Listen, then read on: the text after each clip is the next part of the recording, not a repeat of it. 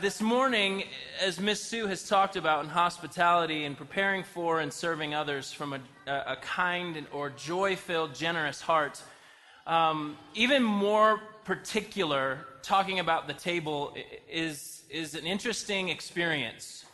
Because I don't know about you guys, but around the table, I have had so many things happen. Like, think about all the different events in your life that have happened around a table. Like, I was accidentally involved with a, um, what I, I, like to call the buffet incident of 2014. And um, I sat with a family that I didn't really know very well. And in the middle of our conversation, they pulled out some gallon sized bags and just started shoveling food from their plates into the gallon sized bags and were talking to me like it was normal. So, yeah, how's that going for you? Uh, let's go get some more food. And I was like, what is happening? I'm going to get kicked out of my favorite buffet in the world. um, around tables, around tables, I've actually, um, when we were in the Philippines, it was around a table that someone decided because I was one of the Americans in the, in the room, I should stand up and sing Pretty Woman because that's what people from the United States do.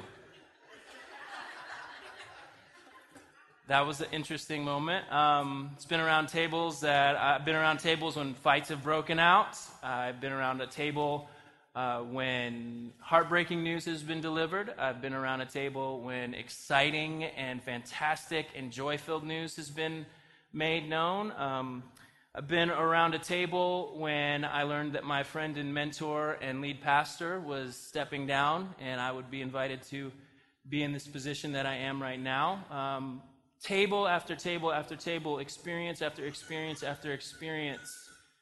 You know, it's around a table that, you know, sometimes humility is experienced. Occasionally, when you have that person who reaches for their wallet first and they say, I'm paying, and you're like, oh man, okay, fine.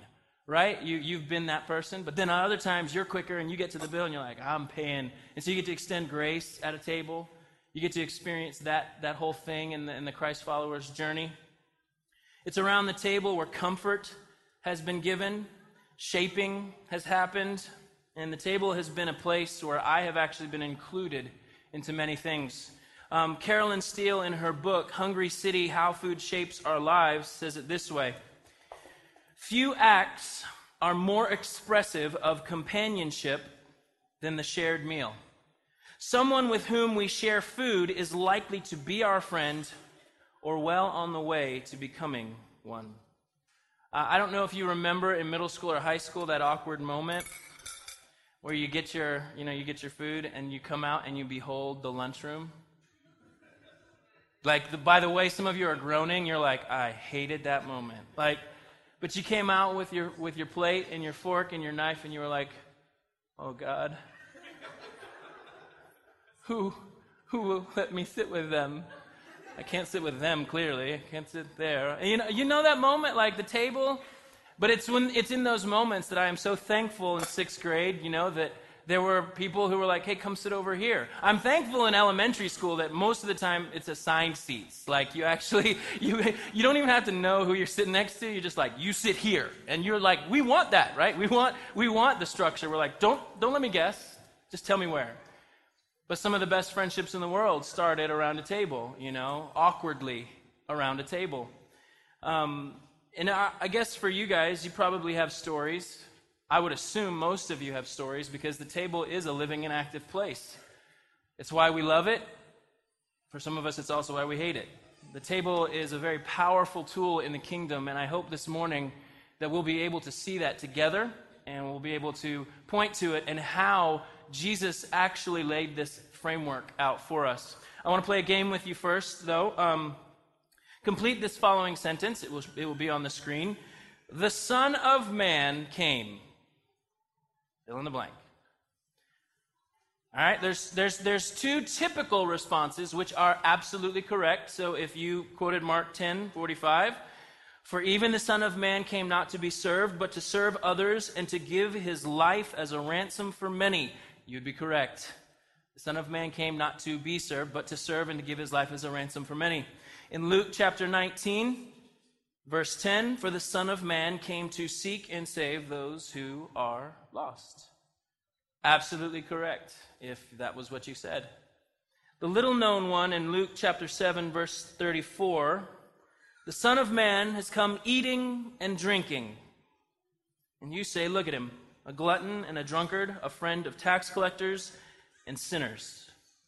Now, in context, Jesus is uh, dealing with some very difficult people. He's dealing with people who are, who are mad about John the Baptist because he didn't eat and drink with anybody. He was this loner, isolated guy who everybody was afraid of or was very respectful of and would not approach him. But then Jesus comes and he's eating and drinking with everyone, and everyone's still mad. And Jesus is like, There's no pleasing you people. Just can't, can't help it. You guys are so fickle. But when we look at why Jesus came, which were the first two, not to be served, but to serve and to give his life as a ransom for many, and to seek and save those who are lost, purpose, we know why. And this is what I love when Jesus does this. If you have any other ideas as to why Jesus came, that aren't in the scripture, just let Jesus tell you why he came. Like, I think there are so many debates and arguments that could be ended if we would just let Jesus speak. And he told us why he came. The third one, Jesus came eating and drinking, would be the how. And this freaked people out.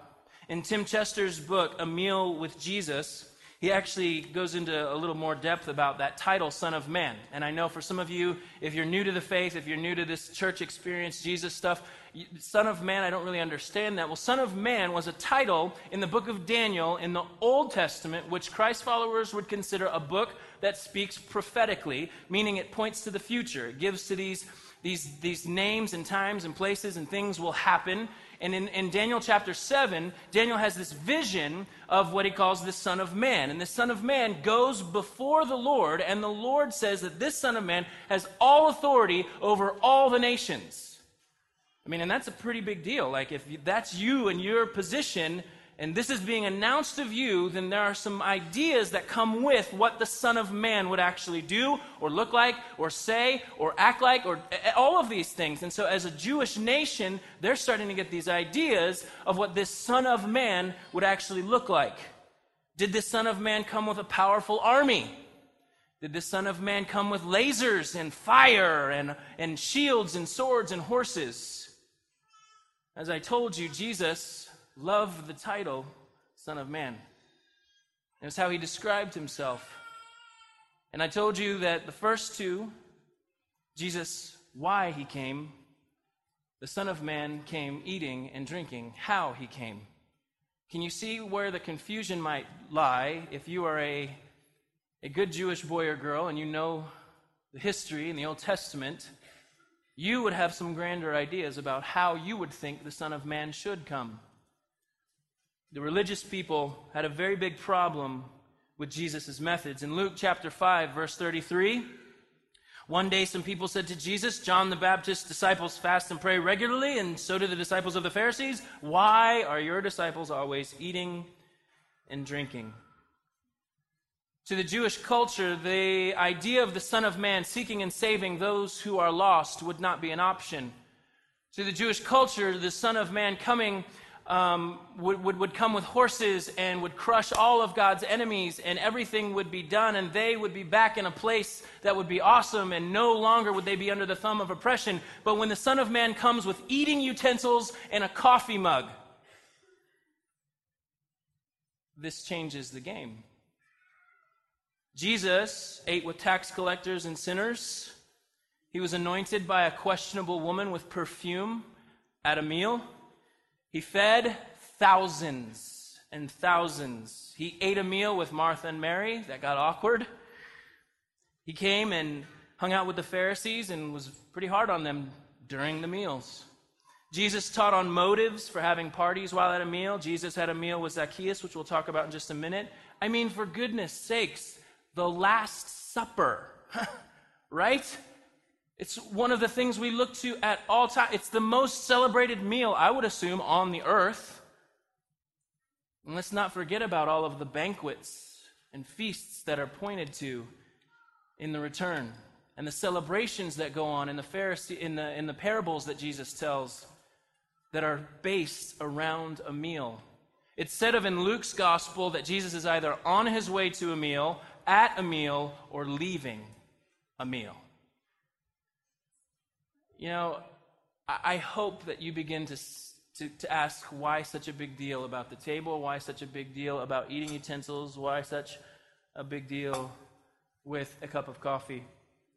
In the first century, um, in Middle Eastern culture, it was eating wasn't just about filling a belly, but it was an invitation to friendship, to intimacy, to unity. And in first century Middle Eastern cultures, it was a no-no to eat with people who were of a different religion, um, a different social standing, different economic standing. It was very separated. And so, if you included people who were not a part of your group around the table, it was often looked at and frowned upon and questionable, if you will. Reading about Jesus attending a meal or a party with a tax collector like Matthew, you can't help but see that the religious people would be ticked off. Because for Jesus to sit with people who did not think like the Pharisees, did not act like the Pharisees, did not think like, whoa, hey, you don't do the things that we do, you can see why they'd be upset. And I want to be very clear with you. The Old Testament lays a very clear pattern of meals and celebration. And so, uh, you know, New Testament Jewish people and the Pharisees were not anti celebration or anti feast or anti table because they knew it was a part of God's coming kingdom. What they were anti was who Jesus was inviting to the table. What they were anti was the guest list, if you will, that Jesus was promoting, that Jesus was going after, that Jesus was inviting. That is where their problem lays. Um, through hospitality and welcome, and, and I hope that you will never look at the table the same. Through hospitality, through welcome in our tables, we are actually reflecting the way of our welcome. And what I mean by that is invitation and inclusion. What Jesus has done through his life, death, and resurrection is he has invited us into something we did not deserve. He has included us in to something that we actually rejected and didn't want, and that is life with God. The table communicates an invitation and inclusion that is immediately reflective to the nature of the gospel. The gospel has welcomed us in when we did not deserve it. It has called us close when we did not want him. Hospitality and welcome are reflective of the character of our God who loved us first. You know, and many of you know the story of the man who ran ahead of the crowd and climbed the sycamore tree, Zacchaeus. And this is what Jesus says when he meets him in Luke chapter 19, starting in verse 5. When Jesus came by, he looked up at Zacchaeus and called to him by name Zacchaeus, quick, come down. I must be a guest at your home today. Some of you are freaking out at that idea because you didn't run the Roomba. You didn't get things cleaned up. Like, we can have guests? We have guests. We have four children. Do you know what four children do to our ability to host things in the time we need? Jesus said, No, I'm, I'm coming with you to your house. And in verse 6, Zacchaeus quickly climbed down and took Jesus to his house in great excitement and joy. But the people were displeased he has gone to be the guest of a notorious sinner, they grumbled. I just, in my head, started considering what would it have been like with Jesus and Zacchaeus. Like many of you are probably used to this sound. So, Son of God, huh?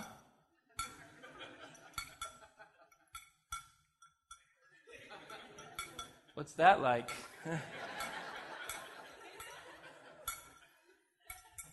Excuse me, I'm thirsty. like, can you imagine the awkwardness that might have happened first at the table?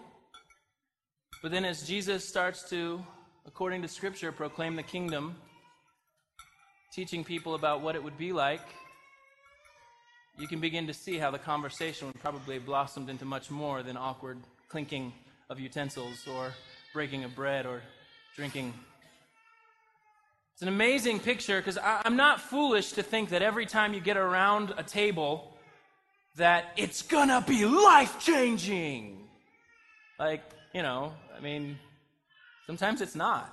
Like, sometimes it's, it just is what it is. We sit around the table, we ask our questions, and then we move on. But how often do we put ourselves in a place for the extra, for the more, for the kingdom to start taking place, start taking root in our conversations? And just by welcoming someone to the table, inviting someone to the table communicates much more than let's fill our bellies. It actually ref- it's reflective of the God who's welcomed us to the table in all of our awkwardness, in all of our introvertedness, in all of our over extrovertedness. He's the one who's invited us to the table. And thankfully, thankfully, Jesus didn't care about what the crowds thought, and he offered Zacchaeus this time of communion. And what I mean by communion is not the bread and the juice that we take weekly, but by, by communion, I mean a sharing of life. And as we talked about last week with generosity, and generosity can't just be about our things and stuff, because if it is, we've missed the point of the gospel. That God has actually been generous with himself to us. And Paul said when he was with the church in Thessalonica, when he was with them, he said, I didn't just share words with you, but I actually shared my life with you. And so when I'm talking about communion, that's really what's happening is it's a sharing of life and it's exactly what Jesus did. He didn't tell us to do something that he did not do. He's actually modeled it, displayed it, and did it perfectly to cover our imperfect attempts. That's the beauty of the gospel. That's the beauty of hospitality and welcome we see in the gospel. Jesus communed with Zacchaeus and it could be said that Zacchaeus actually was changed by a meal. I don't think it's too far fetched to say that Zacchaeus ate his way into the kingdom. I know I like food, and so that's a good picture for me. It works. But we see that after this communion, this shared life with Jesus, there is a conversion that takes place. And by conversion, I simply mean one has stepped out of one way of living into a new way of living, stepping out from under the curse and penalty of sin into the kingdom of his dear Son, which is what Scripture says God has transferred us from the kingdom of darkness to the kingdom of his dear Son, who purchased our freedom and forgave our sins. In Luke chapter 19, listen to Zacchaeus, his response. Meanwhile, Zacchaeus stood before the Lord and said, I will give half my wealth to the poor, Lord. And if I have cheated people on their taxes, I will give them back four times as much. All you need to know is that was more than the legal amount that he was owed to give back. Jesus responded, Salvation has come to this home today, for this man has shown himself to be a true son of Abraham. For the Son of Man came to seek and save those who are lost. And for those of you that, that Son of Abraham phrasing, Jews would like to walk around and say, because of their lineage or because of who they, what family they were born into, they would like to say, I am a true son of Abraham. And what Jesus is saying is that it is by faith. And what Zacchaeus experienced in Christ is that he was now a true son of Abraham. See, Abraham was known for his faith. When God called him out, what did he do? He went. This God who was revealing himself through the Old Testament was not one who was saying, Serve me, serve me, serve me. He was saying, Trust me. And when Jesus shows up on the scene, the invitation is the exact same. It is to believe the one who has, who has sent him. And that is, Jesus is enough. And that Jesus has made a way home. Jesus has opened his arms, bled a death that we deserve to die, not staying dead, but defeating death on our behalf.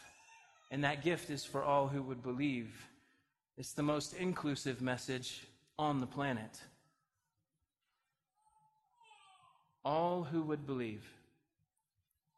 Notice that Zacchaeus simply made declaration statements. He hadn't actually done any of those things. Sometimes I think we forget that.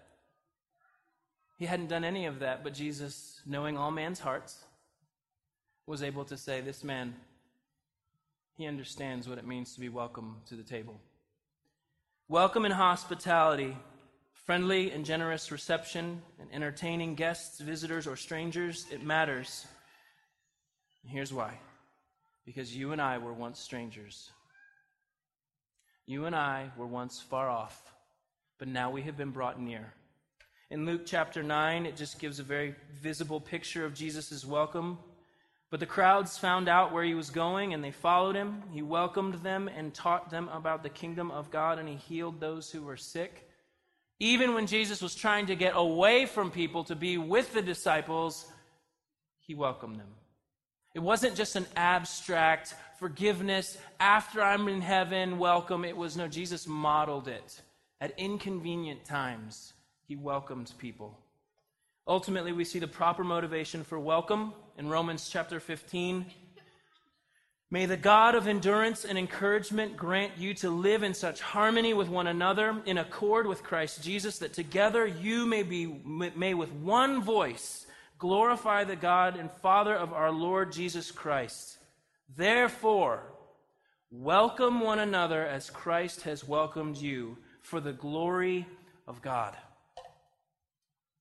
Our welcome to a world that may or may not know what it means to be included points to God being most glorious. And I think sometimes we get so confused believing that somehow we have to do this great grand task that, that we have to tweet about or blog about or do all of these things so that the world will think we're busy doing these things. When in reality, Paul's saying, Welcome people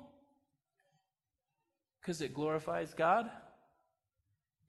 Like the simplicity of that, I think just freaked some of us out.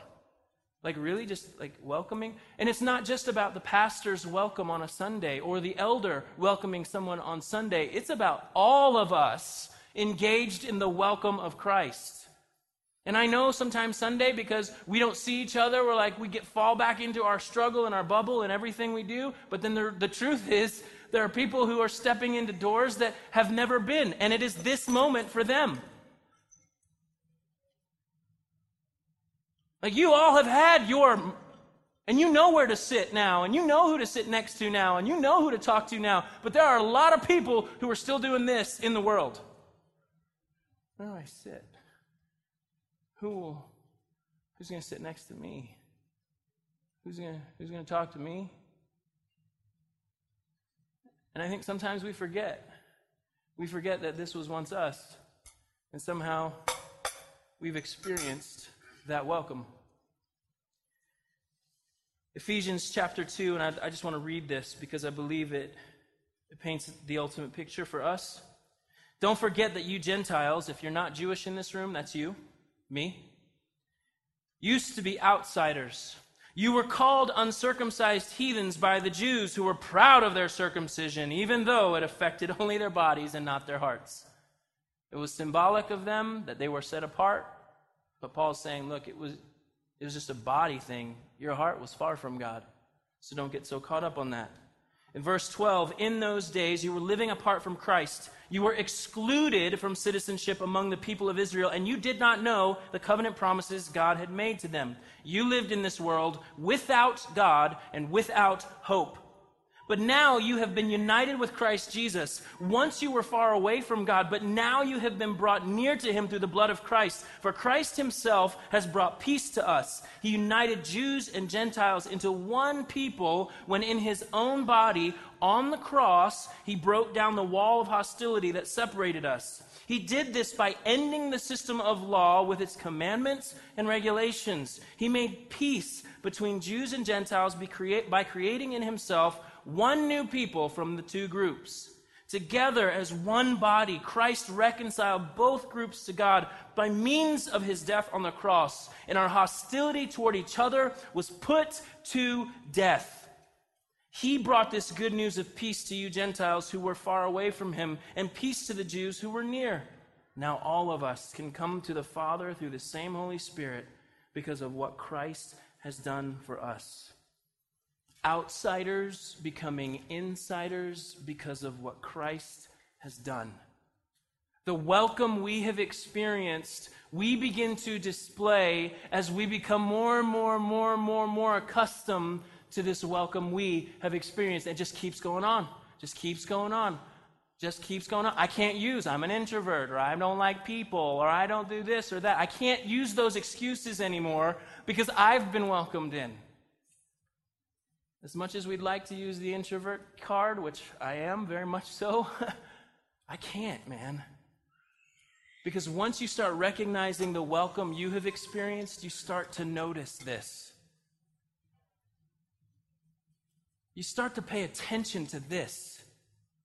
You start to see people who are who are still wondering, man, where is that place that I'm going to belong? Where is that place that I'm going to sit? Where is that place that I'm going to get to be included into something I've never been included in my life? Where is that place?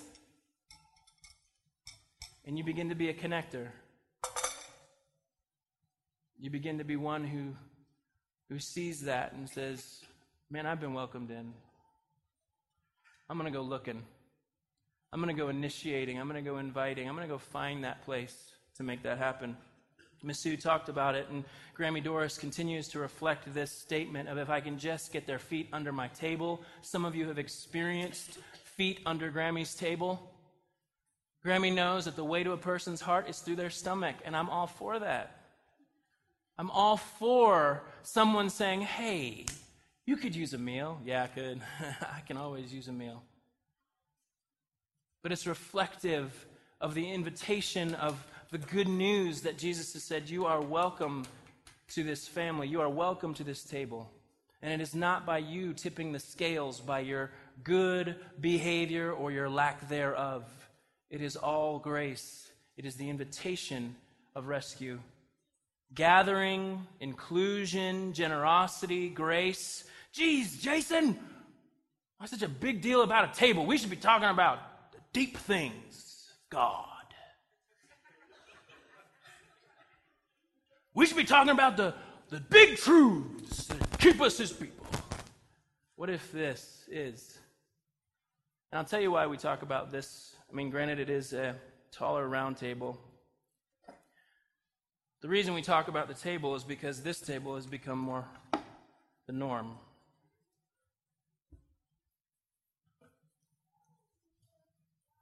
the TV tray. Right? Don't get me wrong. Friday nights is pizza movie night. We eat in front of our television on Friday nights. But see, in a world that is continually lonely, continually excluded, the radical socialization of Christ followers goes to war against loneliness. It goes to war against the, the, the, exclusion. And it's not this idea that you better believe what I believe to come around my table. It's no, you come around my table. Why don't we go get coffee? Why don't we go get a meal? We talk about that all the time here because we know that the norm is this. It's becoming more and more this. Several years ago, we were driving through downtown Asheville, and I'll never forget it. Zeke looked over at me, probably as a six year old, and said, Dad, I'm going to open a restaurant. And I was like, cool. He said, it's going to have one table and one chair in it so people can be alone with their phones.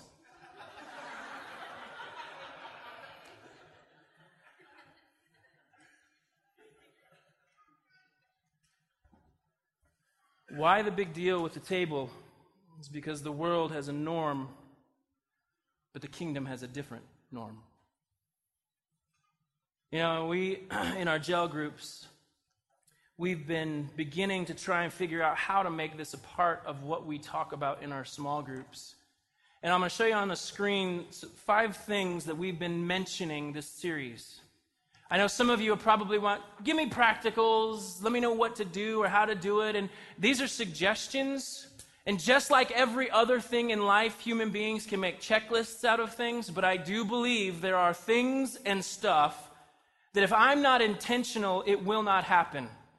You know, as a missionary, when a missionary goes overseas to another place, they bring a list of things to do. Not as a checklist or legalism, but they go with a plan. And if you don't have a plan, I guarantee you, you're not going to do anything. It's what we do. It's human nature. I'll just let it happen if it happens. I'll go where the wind blows. Well, chances are that'll just blow you right into selfishness. But if we're intentional about being a blessing to people, how can we give uh, of ourselves, not just our stuff? Eating with people, eating and drinking with people in the church, eating and drinking with people out of the church. Considering the mission that we're on listening to the Holy Spirit. We talked about spirit led and being able to hear his voice in a world where there are tons, being still enough together to learn how to listen to the voice of God, learning of Christ. Christ likeness. The idea is the more you sit and learn of Jesus, the more you actually become like him. Strange how it works. And the idea of seeing yourself as sent. We have these sheets for you on the back table on the way out. And in our small groups, these are conversation topics. We may not talk about all of them every week, but the idea is we are in a position where we need people helping us remembering who we are, not what we do. This is who we are. You know, and on the back, we've got some examples of things, but this is where listening to the Holy Spirit and allowing Him to direct and Him to guide and Him to encourage and Him to give you ideas and ears to hear the needs around you. You know, these, these aren't designed to be a checklist that you're checking off at the end of the day, but they are intentional ways that you can engage in the mission of Christ where you are. I've said it a million times, but the nonprofit 501c3 organization of Highland Christian Church will not change the world. It's the people who are made make that group up that will change anything. And when we understand our sentness, that my questionable life really isn't about me, but Christ's life lived through me, and that I'm a part of that, and I long to see people know that they are welcome to the table through what Christ has done, that's the game changer. And so as the band comes and we close this morning, because the welcome of God the hospitality of God is unlike anything the world has to offer. We continue to live as people of questionable lives. In Isaiah chapter 55, this is a very famous passage, uh, but the, the, more so the last two verses. But this is God's announcement to the nation of Israel, to the people that he is invited to return home. He says, Is anyone thirsty? Come and drink. Even if you have no money, come take your choice of wine or milk. It's all free. Why spend your money on food that does not give you strength? Why pay for food that does you no good? Listen to me, and you will eat what is good. You will enjoy the finest food. Come to me with your ears wide open. Listen, and you will find life. I will make an everlasting covenant with you. I will give you all the unfailing love I promised to David. See how I used him to display my power among the peoples? I made him a leader among the nations. You also will command nations you do not know. The peoples unknown to you will come running to obey, because I, the Lord your God, the Holy One of Israel, have made you glorious. Seek the Lord while you can find him. Call on him now while he is near. Let the wicked change their ways and banish the very thought of doing wrong.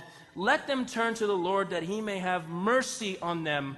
Yes, turn to our God, for he will forgive generously. My thoughts, here we go. My thoughts are nothing like your thoughts, says the Lord. And my ways are far beyond anything you could imagine. For just as the heavens are higher than the earth, so my ways are higher than your ways, and my thoughts higher than your thoughts. We like to chalk this verse up to things that we don't understand in life, and I understand that. But first and foremost, the Lord's way of salvation is unlike anything the world has ever seen radical socialization, hospitality, welcome, whatever you want to call it, is reflective of the radical nature of the gospel. And my hope is that you will never see a table, a cup of coffee, a fork, a knife, a plate the same way again. Because I, I, I, do like to think that I, want, I do wonder if Jesus ever sat and watched his dad make a table. And then I wonder if Jesus took it just as seriously, too. Like, I wonder if Jesus sat and looked at the tables that would be lower to the ground.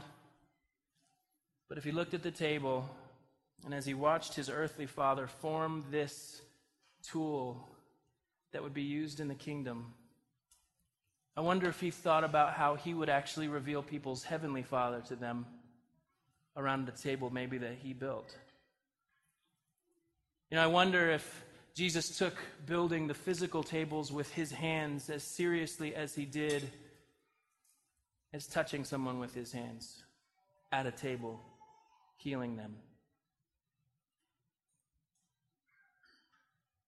It's amazing to me how the simple things like this really do express the kingdom of God. After all, Jesus came eating and drinking. Do you know the story? Do you know the welcome of the gospel? Because it was displayed in Christ, not by what you can do or earn or haven't done or have failed at, but it's through faith that He has made a way home. This generous God has revealed Himself to us. And He said, Believe me. And He said, Welcome home. If you're at a place this morning where you just love somebody to pray for you, we do it every Sunday. There'll be some folks standing over there. I'll be standing over here. But however the Lord may be calling you to respond, I would say don't put it off. Don't put it on the corners of your life, but make it a front burning issue. To journey with people to know the welcome of Christ so that you actually have a place to put your place to put your plate at a table. Father, thank you for loving us, and I just ask that somehow you would make known your plans for us. And we know that Jesus is the plan. We know that Jesus is the mysterious plan. And may we be people who live that, know that. May we see ourselves as sent. Lord, looking to bless looking to eat with, looking to listen, looking to learn of Christ. All because you came after us first. It's in your name we pray.